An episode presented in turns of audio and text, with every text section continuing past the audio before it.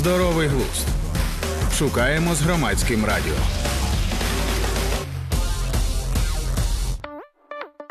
Вітаю всіх на громадському радіо. Я Тетяна Трощинська, і це подкаст Здоровий глузд. Наш гість політолог Олег Саакян. Здоровий глузд. Почнемо очевидно. Ми із оновлення керівного складу збройних сил України. Звісно, що відставка генерала Залужного. Але оскільки ми вже можемо собі е, дозволити трошки на холодну голову, так би мовити, через кілька днів поговорити. Звісно, що це можливо в частини е, української аудиторії точно не вийшло б там кілька днів тому, але зараз можна і подивитися дещо назад, та й спробувати подивитися вперед. Отже, все те, що відбувається нині, це можна сказати таке гасло масштабне оновлення, яке як каже президент Зеленський, Зеленський, хотіла сказати його команда, але потім подумала, що напевно коректніше сказати президент Зеленський, тому що з моєї журналістської точки зору рука президента Зеленського, бо присутність президента Зеленського, така іміджева, дуже чітко простежується у цих відставках і наступних призначеннях. Чи могло бути так, щоб цієї відставки не було? Чи вже сталося щось таке, що це було неминуче? Та і давайте тоді ретроспективно так подивимося е, на це, можливо, більше все ж таки аналітично, ніж за цим емоційним сприйняттям і так далі. Мені здається, ви за оптимістичні. Я думаю, що на холодну голову ще довго ніхто не зможе аналізувати цю ситуацію, тому що вона виходить далеко за рамки. Е, звичного плину політичного або воєнно-політичного життя. Все ж таки, ми маємо справу з елементом вже національного епосу боротьби України з російською навалою. І в цьому епосі з самого початку з'явилися два дуже фактурних і великих персонажа, які зробили надлюдський е, поступок. Звісно, зараз е, всі скажуть, що як так можна про Зеленського казати, і частина е, його антипатиків е, одразу ж виріжуть цей момент і скажуть знову патетіка для Зеленського. А він не втік? А, Але ми маємо визнати, він не втік. І це стало великим здивуванням для українського суспільства. Не в плані того, що всі очікували, що він збіжить. Хтось йому симпатизував, хтось ні. Але це той мужній крок, який є з великим масштабом був сприйнятий в світі неочікувано, і в Україні, який багато в чому дисонував з тим тим образом, який нам залишався від е, кандидата в президенти Зеленського і раннього Зеленського як шлейф від 19-го року. І от цей дискурс 19-го року зрізало. З цього моменту перше було. Друге, він зміг організувати якісну комунікацію назовні. І відповідно це переросло в шалену підтримку України, тому що Зеленський виступав ефективним голосом українського народу. Він казав те, що дійсно думають люди, те, що люди хотіли сказати. Його досвід, його акторська майстерність, все інше, продюсерські е, е, його навички, все це зіграло своє. І суспільство побачило так: це дійсно фігура. Через це ми побачили великий рівень підтримки і згуртованості навколо президента. Але нікуди не вивітрилися шашлики, нікуди не вивітрилися питання в сфері оборони. Буквально ще день до того, 23 лютого, ми пам'ятаємо, що говорилося ключовими спікерами банкової і самим власне президентом. І відповідно другим крилом чи другою ногою цієї стійкості української, якою ми нащупали опору під ногами, став генерал Залужний який так само здійснив е, надлюдський поступок в термінології міфів або епосів, тому що ми маємо справу ледь не з античним міфом про Геракла і про певні його героїчні поступки, е, е, героїчні вчинки. І пан Залужний з ним асоціюється те, що він виступив справді народним генералом і зміг організувати спротив Росії тоді, коли в нас не вірив світ, і коли в Україні мало хто вірив в те, що наші збройні сили здатні протистояти повномасштабній навалі боку Росії. І в цьому випадку це так само. Це загальнонаціональний був процес самоорганізації. Українці вистояли, але генерал Залужний був на чолі цього, і відповідно з ним асоціюється те, що йому вдалося організувати цю оборону, коли все грало проти нас. І ось ці дві постаті фактично піднялися над всім іншим політичним життям. І українці сказали так: в питаннях оборони Зеленському немає стовідсоткової довіри всередині суспільства, але й генерал Залужний йому довіряємо. Так, в питаннях політики воєнні нею не займаються, але є обраний президент Зеленський, зовнішня політика, комунікація з партнерами тощо вдається добре. І це стало консенсусом, можна сказати, локальним суспільним договором в суспільстві про те, що політики не лізуть в воєнну справу, а воєнні не лізуть в політику. А ми разом, як держава, рухаємося до перемоги. І і оця конструкція вона зламалася на моменті переходу з короткої війни на довгу.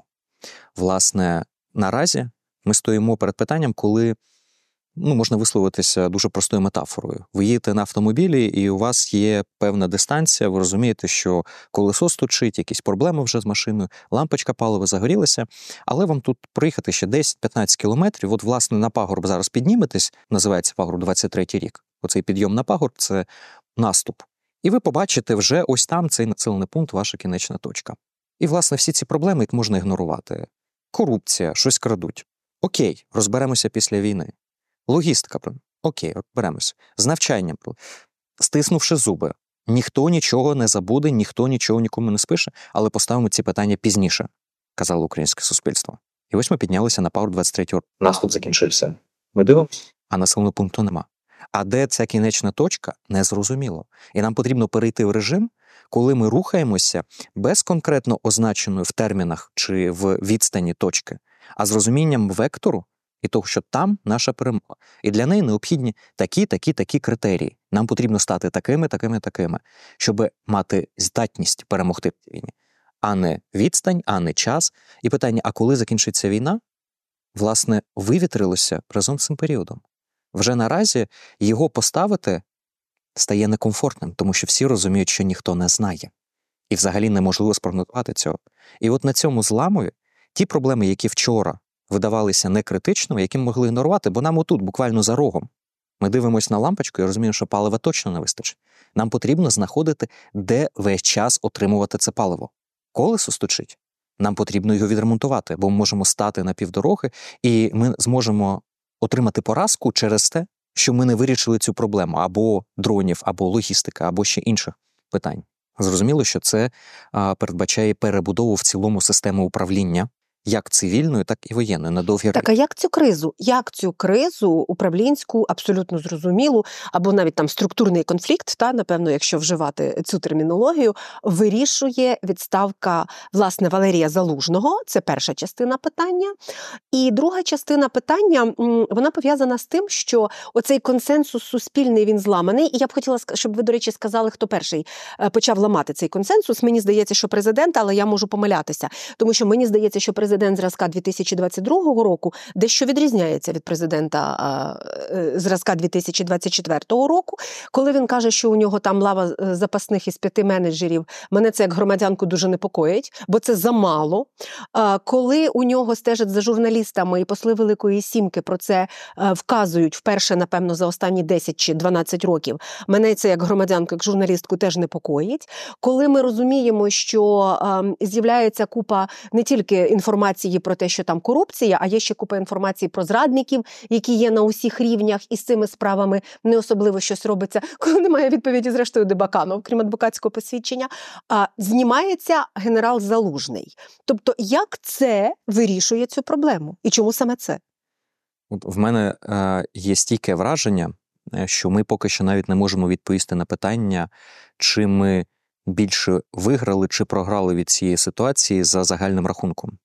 Тому що з одного боку воєнна логіка передбачає, що мають відбуватися зміни в керівництві е, при зміні стратегії і моделі управління.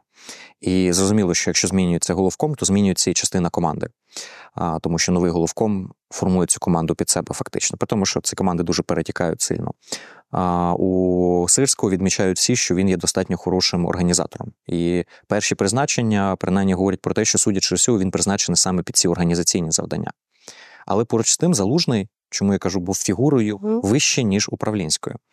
І чи можна було зробити перезавантаження моделі е, організації без зміни головкома? Не знаю. Ми, ніби як громадянину, хотілося би цього. Якби це зроблено було раніше, а мені здається, на перших парах, можливо, це і можна було зробити. Але я не маю всієї повноти інформації ані воєнної, ані політичної для того, щоб щось більше, ніж просто припускати і говорити своє побажання. Чому в ідеалі це було б класно? Тому що Залужний виступав бронежилетом для всього військово-політичного керівництва України. Його оця епічність і його така легендаризованість, вона фактично випрацювала йому тефлоновість, в якій всі питання, які йдуть з фронту, вони зупинялися на залужному, і гучність їх стихала.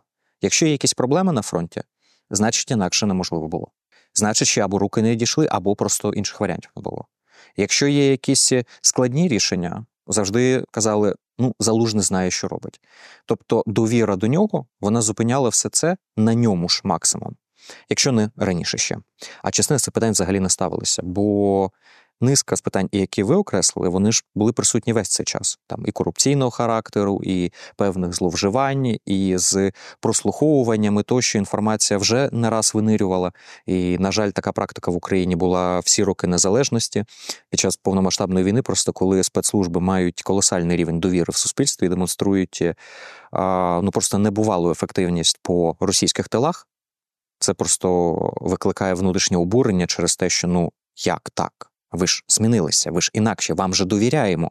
Чому ви не довіряєте власному суспільству? І ДЗНД проводить от подібні ганебні історії, як збігу саме. І відповідно на цьому зрозуміло, що залужного, якби залишили, залишився бронежилет. Але мені здається, що динаміка самого процесу і те, що його дуже запустили в хронічну форму, призвела до накопичення як об'єктивної сторони питань. Ну, ми там бачимо по медичних силах питання навіть спінка вже і то не вирішувалося. Змінили людину і все одно якісно ну, розуміємо, кого призначили, яка критика є у всіх, хто в цьому питанні є профільними. По тих же дронах питання 150 разів піднімалося по логістиці, вже не тільки про виробництво, це до цивільного. Але саме логістичне забезпечення в армії, про паливо, яким торгують по їжі і так далі, яка інформація випливає періодично в медіа, коли в армії е, за відкати не приймають, приймають менші об'єми по документах більше, а в реальності менші об'єми їжі. Ну і багато чого іншого. Тобто, все це ж нікуди не дівалося.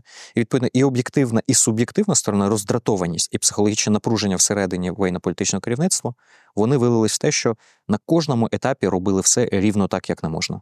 От на всіх етапах можна подивитися, як розгорталося це напруження, і йшли на ескалацію.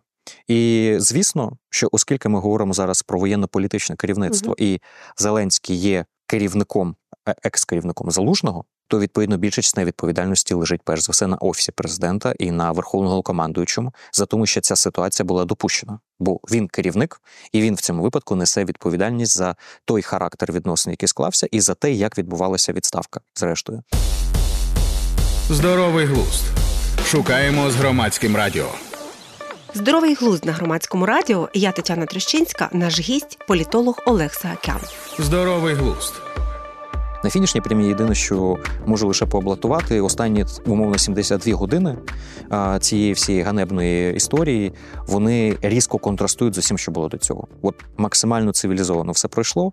І я думаю, що тут треба віддати належне всім і подякувати генералу Залужному, зокрема, і за це.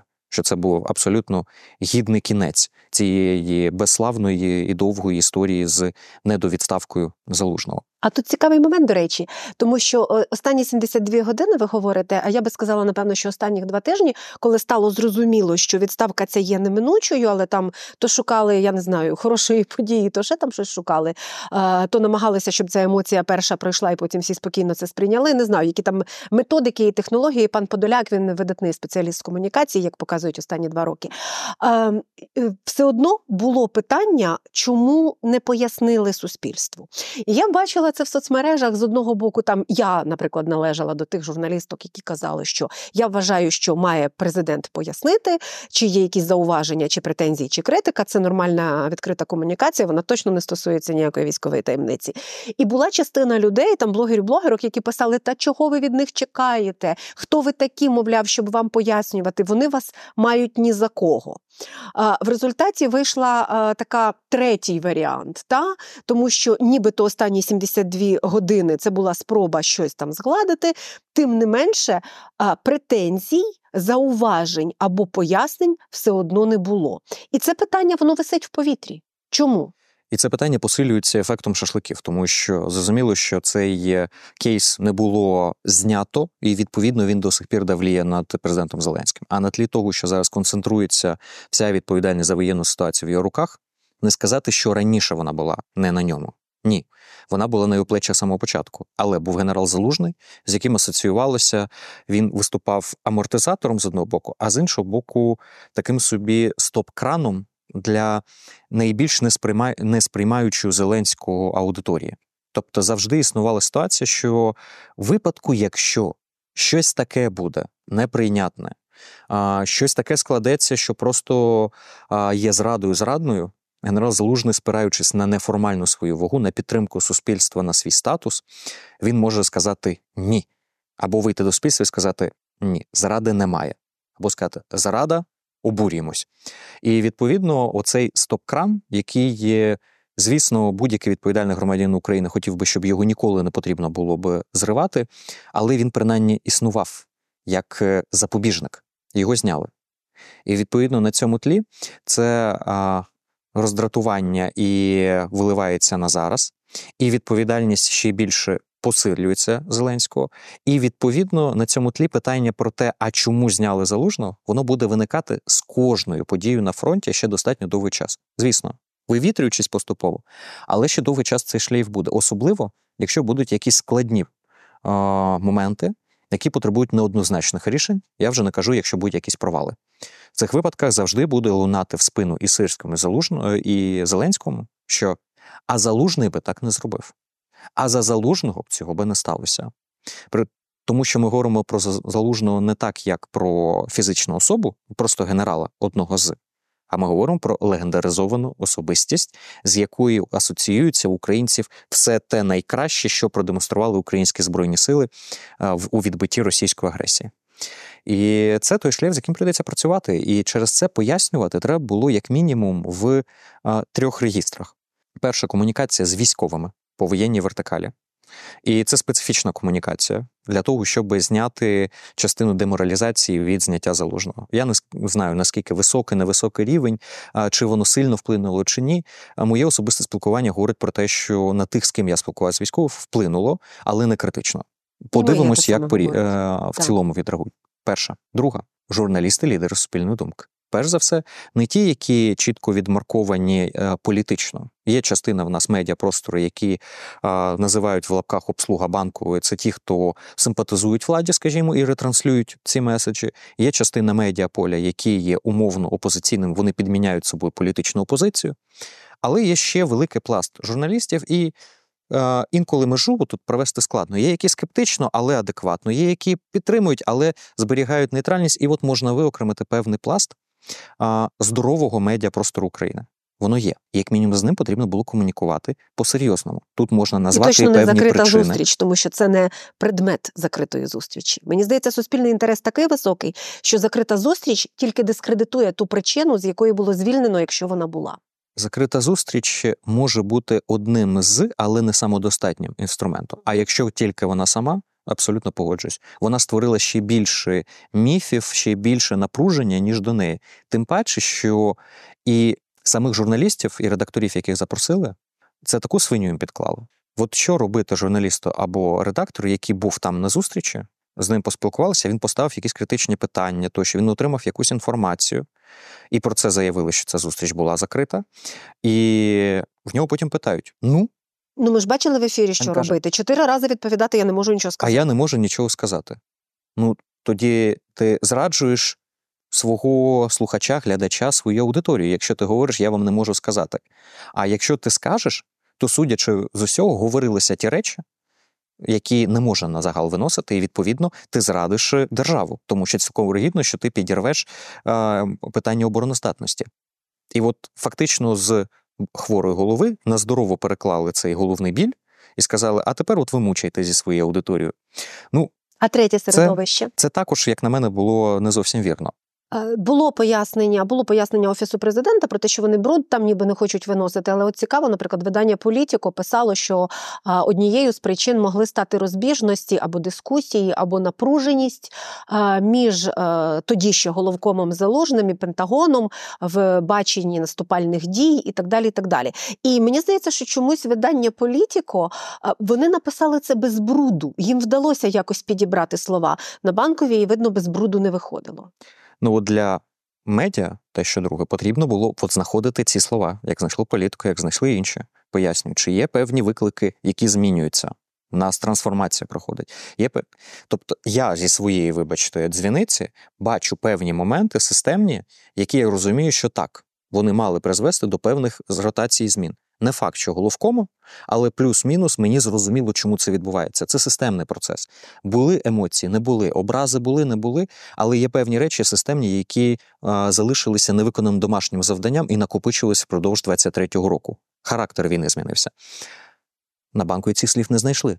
І я, наприклад, так само як е, політичний коментатор, стаю в складну позицію, коли мені треба а, через аналіз реконструювати оці окремі прояви, знаєте, як е, а, промінями в точку, звідки ж вони світяться, і говорити, ага, от там, от судячи з усього, є така проблема.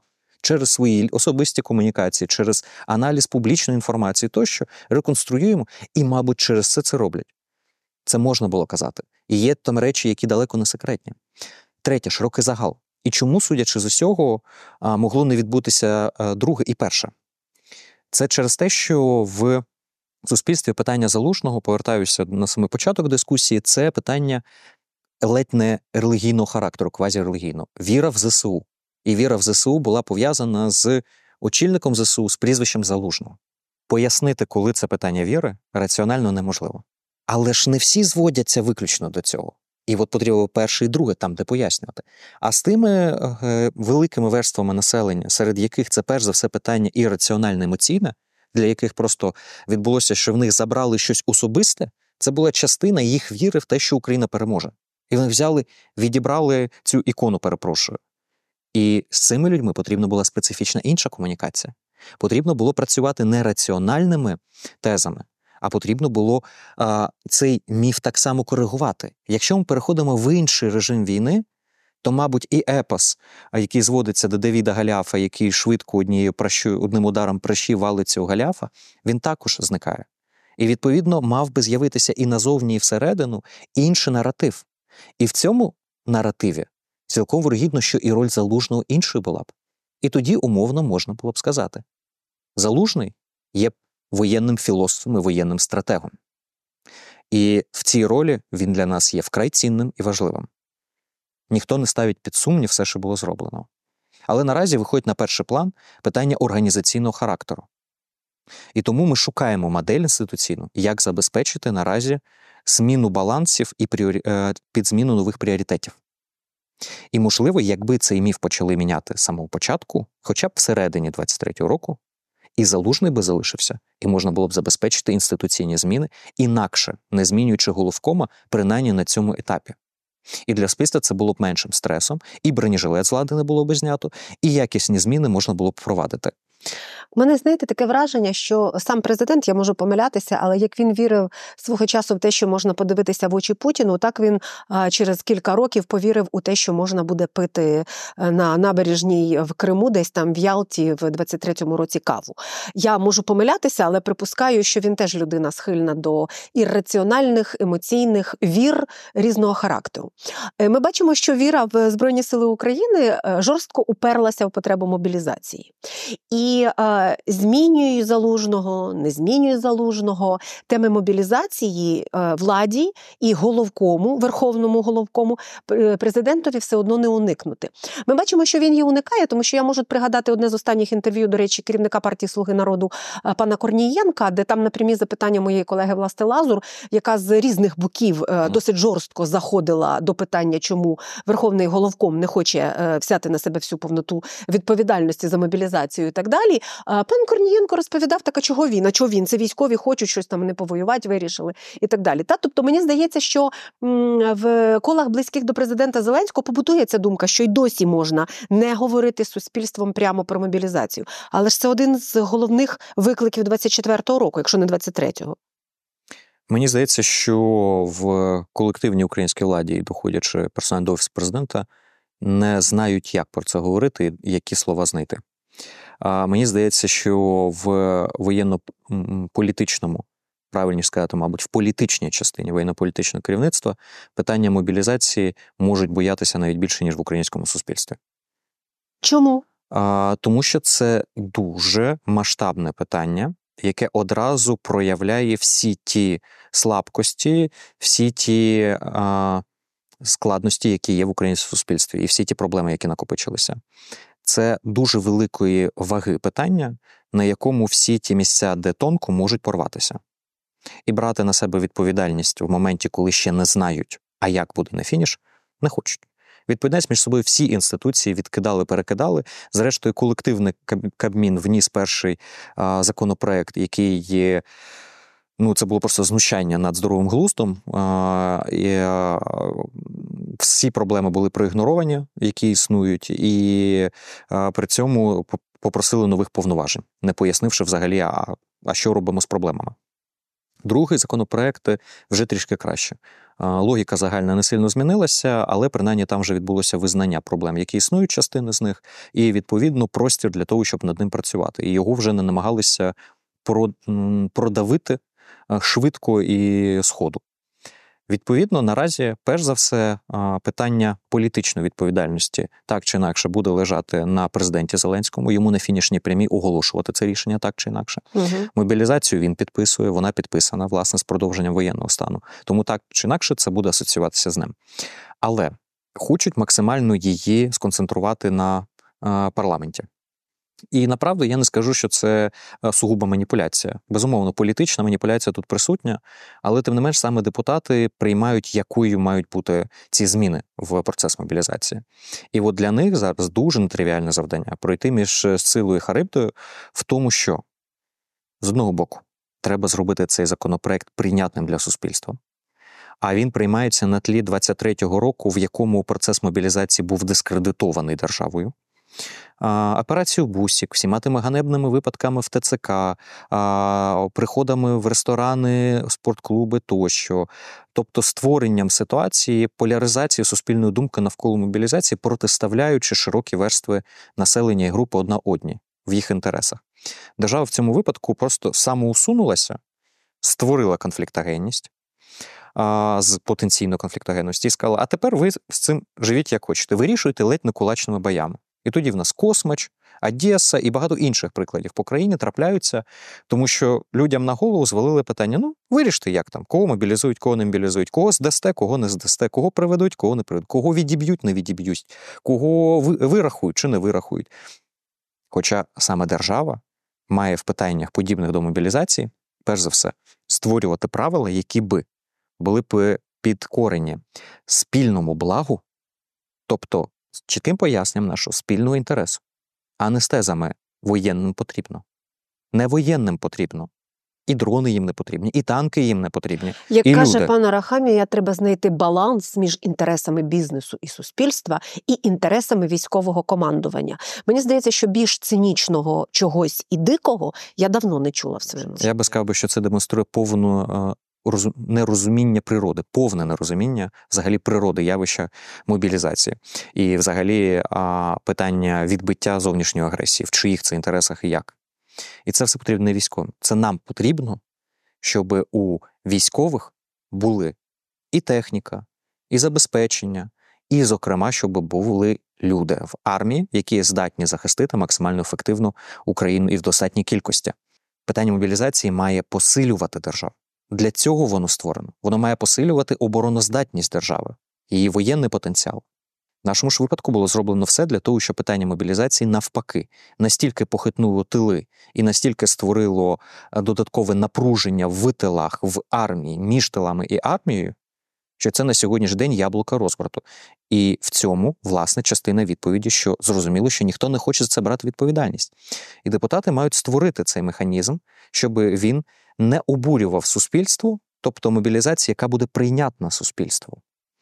Але з іншого боку, вони і мають не вихолостати а, цей мобілізаційний законопроект е, і взагалі змінити систему мобілізації. Чому? Бо якщо вони приймуть законопроект, який буде неприйнятний в суспільстві, це збурить, і всі покажуть пальцями на парламент і скажуть: це вони негідник. Вони прийняли такий законопроект, який є збурює суспільство, і який є, диверсією проти української стійкості і згуртованості.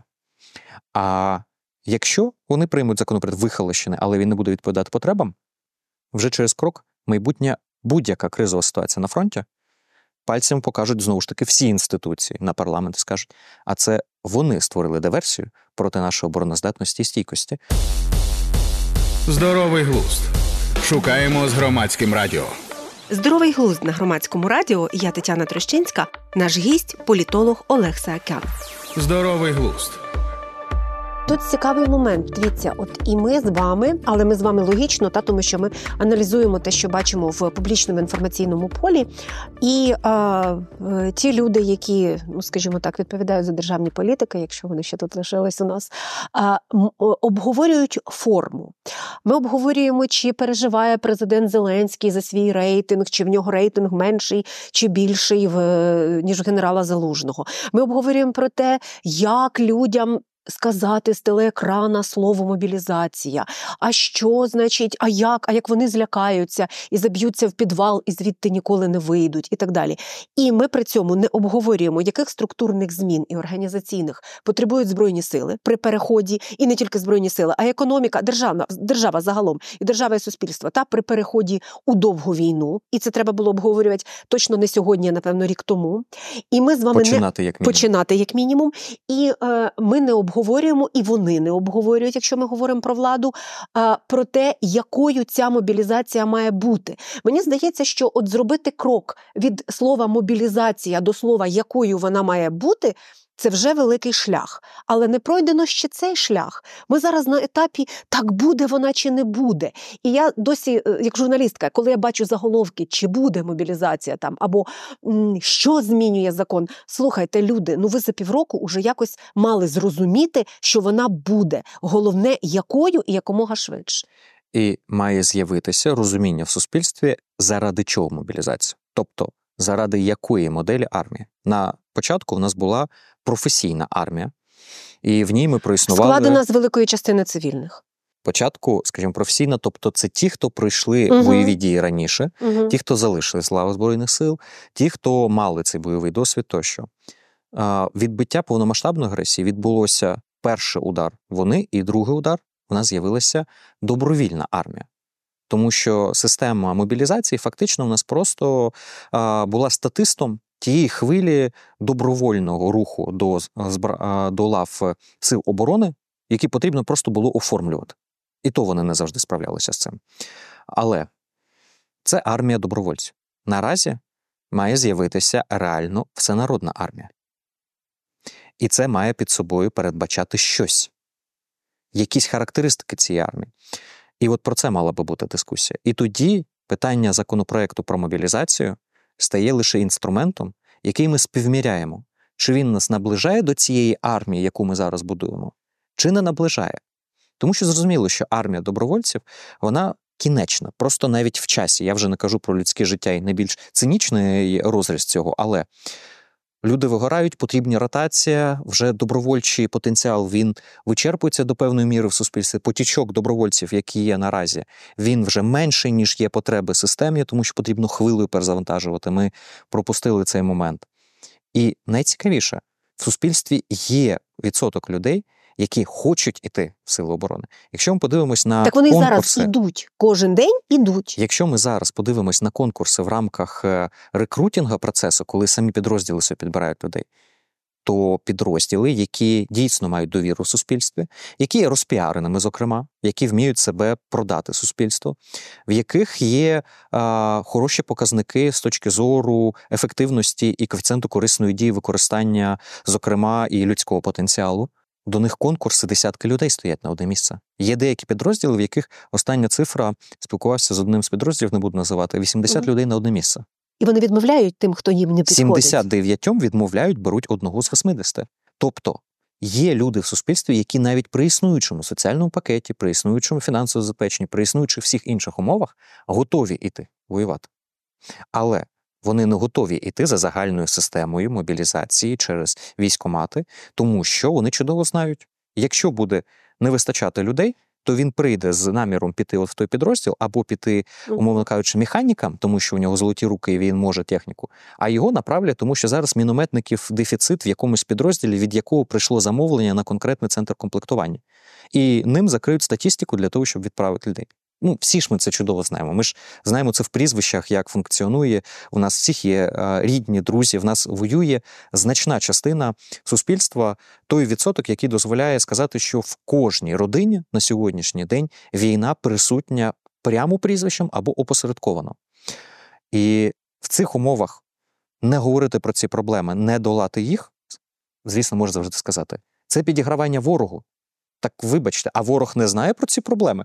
Соціальні мережі кишать ними, і про це невідомо. А про операцію Бусік, просто схапання людей на вулицях, ворог ці відео потім е, бере і розповсюджує через свої бот-мережі, дискредитуючи українську армію. Так він це вигадав, ці бусики. Ну тобто, чи українське суспільство цього не знає? Воно все одно в публічному полі з'являється. Просто питання в тому: воно з'являється при нашому мовчанні і ігноруванні проблеми від ворога, який це використовує проти нас. Чи ці проблеми з'являються в той мірі, в тій дозі, в тій мові, в тих рамках, які є нам конструктивними від нашої ж влади, виграючи довіру від суспільства і підіймаючи те питання, як вирішити ці проблеми? От, власне, про мобілізацію. Тому депутати а на знаєте, сьогодні... ще який момент є? Я от думаю, багато пояснюють. Я не знаю, можливо, ви так просто це не пояснюєте, звісно, як експерт, але дуже багато хто каже, що мовляв, президент хоче там зберегти своїх виборців, щоб за нього не знаю, в 2035 чи 55-му році ще проголосували, якщо ми всі доживемо. Ну е, ми з ним не знаю, а якась частина доживе. Та я в силу віку просто кажу. А, і е, чому тоді йде мова лише про тих, хто ну там боїться мобілізації або не має стосунку до збройних сил? А ті, хто у війську, ті, хто їхніми родинами, ті, хто є їхніми близькими, вони не виборці. Ну для мене це завжди от якась така загадка. Чесно, скажу дуже суперечливу річ. Я от далеко від думки, що на банкові живуть рейтинги майбутніх виборів. От чесно. А чим вони живуть? Вони живуть сьогоднішнім рівнем довіри і рейтингу президента Зеленського. Чому? Тому що якщо він буде падати, то система почне розковзатися. Так в нас збудована інституційна стійкість в державі, що вона будується здебільшого тримається на прізвищах і на неформальних е, домовленостях, на неформальних зв'язках, і які перш за все мають своїм капіталом довіру суспільства чи ні. Якщо в тебе поганий рейтинг, якщо в тебе комунікація провалена, про тебе ніхто не знає, то ти і політично нікчемний фактор, тобою можна знехтувати. Якщо ти є в телевізорі, якщо тобі довіряють, якщо ти є лідером спільної думки, то ти можеш навіть в кріслі не сидіти, не мати формальної влади, а ти будеш але будеш її мати більше, ніж той, хто сидить в кріслі. Це про нашу інституційну слабкість як держави. Мається на увазі, але при цьому це про інституційну е, силу нас як країни і як нації. Завдяки цьому ми, власне, і витримуємо весь час удари Росії, бо ми таке дуже сконцентроване, але аморфне тіло. І будь-який важкий предмет, який летить в Україну, він просто пролітає повз, і воно знову так облачка це опис зібралося. Ми весь час пульсуємо, у нас немає жорстких інституційних форм. І через це для Зеленського президента питання його умовно рейтингу, перш за все, це про довіру. Це питання того, наскільки він наразі дійсно є лідером і наскільки він може керувати системою, в якій все працює через 5-6 менеджерів, і на неформальних зв'язках, і на тому, чи кульгава качка, чи не кульгава качка президента. З приводу а, самих е, рейтингів як е, вибори майбутнє, тут направду є дуже гостре питання, яке в нас постане дуже скоро. А, І це буде поле шалених маніпуляцій, як в суспільстві, так і на зовнішній арені навколо України, і те, що серйозно нас буде бити під дих на тлі звільнення залужного і зараз всі ті ситуації, як вона відбулася, це тепер може бути дуже серйозним ударом. Раніше я вважав, що в принципі ми це проскочимо без якихось серйозних проблем. Наразі це може вже створити проблеми. Це питання завершення терміну президентських повноважень президента Зеленського, і якби в нас був би мирний час в травні, фактично, так? абсолютно вірно. Травень це президентські вибори, які не відбудуться. Ми всі чудово розуміємо. Вже ми і конституційних не можемо провести. І з точки зору закону в Україні все абсолютно зрозуміло. Є вищий закон Конституції України, яка говорить про те, що президент 103 стаття обирається на термін 5 років. Стаття 108 повноваження президента тривають до того моменту, поки повноваження не вступить новообраний президент. 5 років це не означає, що на останній день 5 років повноваження президента припиняються. Саме через це є стаття 108, вона говорить, в яких випадках припиняють повноваження президента. Смерть складає повноваження, Верховна Рада припинила, а новообраний президент вступив в свої повноваження. Тому що чи був перший тур? Чи не е, виграв президент в першому турі новий, чи ні? Чи був другий тур? Чи можливо в другий тур трапилося щось, що зірвало виборчий процес, і вибори ще відбуваються в третій тур? Ми таке бачили в Україні. Через це повноваження президента можуть плавати. І вони Конституції не встановлюються як чітко кількість днів і годин. Бо може бути новообраний президент, е, на нього замах, наприклад, і він не може е, по стану здоров'я вступити в нові повноваження. І це і буде виконувати, які існує. Або, ну боже може потрапитися на радощах людини інфаркт, е, померла, і зрештою нам потрібно нові вибори оголошувати. Тобто Конституція України це передбачає. З точки зору закону, все абсолютно зрозуміло. Президент залишається з нами до того моменту, поки ми зможемо провести вибори. Але політична складова тут з'являється в іншому. Окей. А якщо це не війна аля кінець 20 століття і 20 століття, а якщо це війна аля 19-18 століття, 30-літня війна, столітня війна. От в різних формах ця російсько-українська війна може згасати, затухати, знову роздмухуватись в майбутньому. Можемо собі уявити, що вона може тривати Вона вже 15, війна. 12, 30 е, Так. років. Абсолютно вірно, ми вже маємо річницю а, 10 років від початку російської агресії. І це питання постане на наступний же день, скажімо, як тільки пройде день, коли мали відбутися вибори. І на нього потрібно давати відповідь. А як в Україні буде перезавантажитись влада, якщо ця війна надовго? Бо ключовою тезою, якою будуть маніпулювати, це президент Зеленський нелегітимний. І тут раціонально можна сказати, легітимний, легальний, і далі будуть казати, так і що тоді? Він вічний? Тоді війна буде тривати стільки, скільки президент Зеленський захоче сидіти в кріслі, і згадуємо, що казали з приводу Порошенка в 17, 18, 19 році. І, власне, на частково апелюючи до цих тез, зокрема, я прийшов Зеленський, що поки крадуть, війна буде тривати, бо війна тому, що крадуть. Абсолютна маніпуляція, яка не має нічого спільного з тим, що крали і крадуть, але війна від цього особливо не залежить. Крадуть і без війни, і крадуть на війні. Так само і тут. Повноваження президента Зеленського будуть чи не будуть, війна в цьому випадку мало від цього залежить. І мені здається, що тут питання, крапку в питанні має поставити Конституційний суд. В мене є певне уявлення, як це може бути вирішено. Як на мене, в Україні є чітко встановлено, що президент може обіймати два терміни максимум. Відповідно, якщо завершується другий термін президента Зеленського, але при цьому ще продовжиться війна і немає змоги провести вибори, то тоді в нас виконуючи обов'язків президента стає спікер парламенту, тому що в нас не конституцію встановлено, що президент може бути тільки на два терміни. І тоді це частково знімає питання того, що Зеленський з нами навічно. Так, це ще 5 років, це довго, якщо війна не завершиться раніше. Але це вже говорить про те, що є ця кінечність і знімає частину напруження.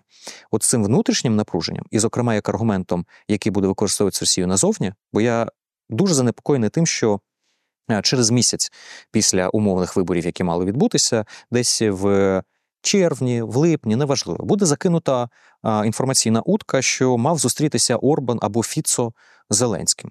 І у журналіст, якийсь спеціально навчений, скажімо, Орбана або Фіцо, або ще когось запитає: так, а що ви з Зеленським? Зустрічаєтесь? Він скаже: з ким? Вибори в Україні не відбулися, він нелегітимний. Я буду зараз прем'єром з ким завгодно, а Зеленський він не підтвердив, його ніхто не обрав. І це буде російське класне ІПСО, тому що в нас все люблять ІПСО назвати. Але отакі от речі, активні заходи, це якраз воно і є.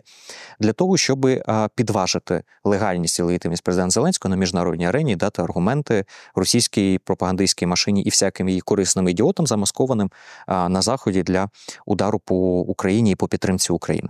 Я сподіваюся, що нас слухає або хтось із Конституційного суду, або хоча б хтось із п'яти ефективних менеджерів президента Зеленського. Вони будуть готові е, дати відповідь на цей виклик і якомога швидше. У мене ще одне запитання. Теж воно можливо лежить на поверхні, може не лежить.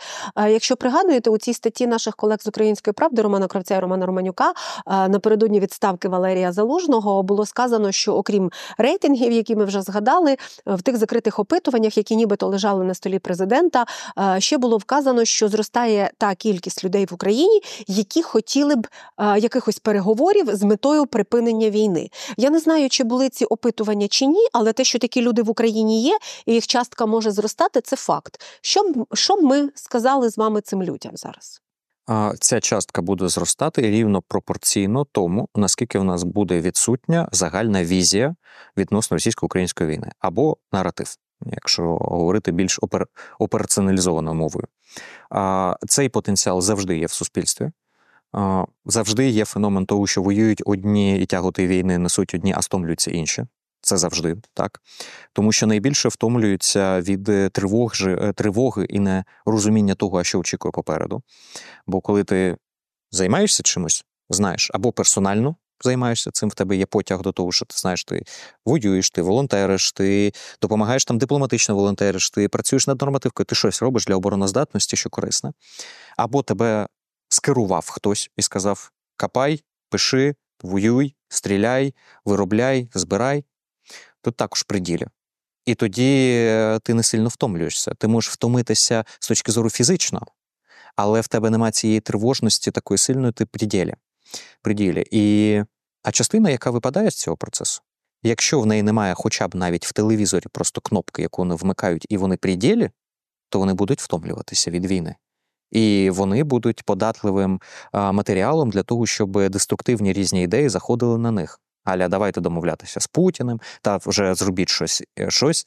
У мене один з коментарів. е, Я би сказав, що от мене по е, моїх підписниках також видно, що такий відсоток він однозначний в суспільстві. Тобто, це цифра е, в моїх підписниках, вона, я думаю, що менше, ніж в загальному по суспільству, але це один на сто умовно. І коли пишуть: треба завершувати війну, треба е, перемовини з Росією. Питаєш, а як? Не знаю як. Для цього дипломати є, вони зарплату отримують, хай вони якось організують. Оце інфантильне відношення, воно все одно в суспільстві є і буде. Боятися його не варто. З ним потрібно працювати і потрібно його зменшувати. Ми бачили, як ця цифра була мізерною абсолютно на початку повномасштабного вторгнення, зокрема, через те, що було зрозуміло, що робити. І вона буде зрозуміло, що зростати не критично. Це кількість населення, вони все одно маргінальна ніша в суспільстві. Але зрозуміло, що як тільки ця цифра буде підповзати умовно до 10, де перевали через 10, то там з'являться лідери суспільної думки, які будуть паразитувати на цьому дискурсі, і от вони непропорційно.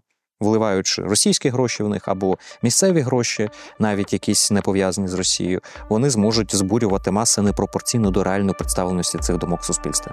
Політолог Олег Саакян у подкасті Здоровий глузд. Я Тетяна Трещинська, і це громадське радіо. Слухайте, думайте. Здоровий глузд. Подкаст в межах партнерського проєкту громадського радіо та ініціативи з інформаційної гігієни Як не стати овочем. За підтримки відділу преси, освіти та культури Посольства США в Україні. Погляди авторок та авторів не обов'язково збігаються з офіційною позицією уряду США.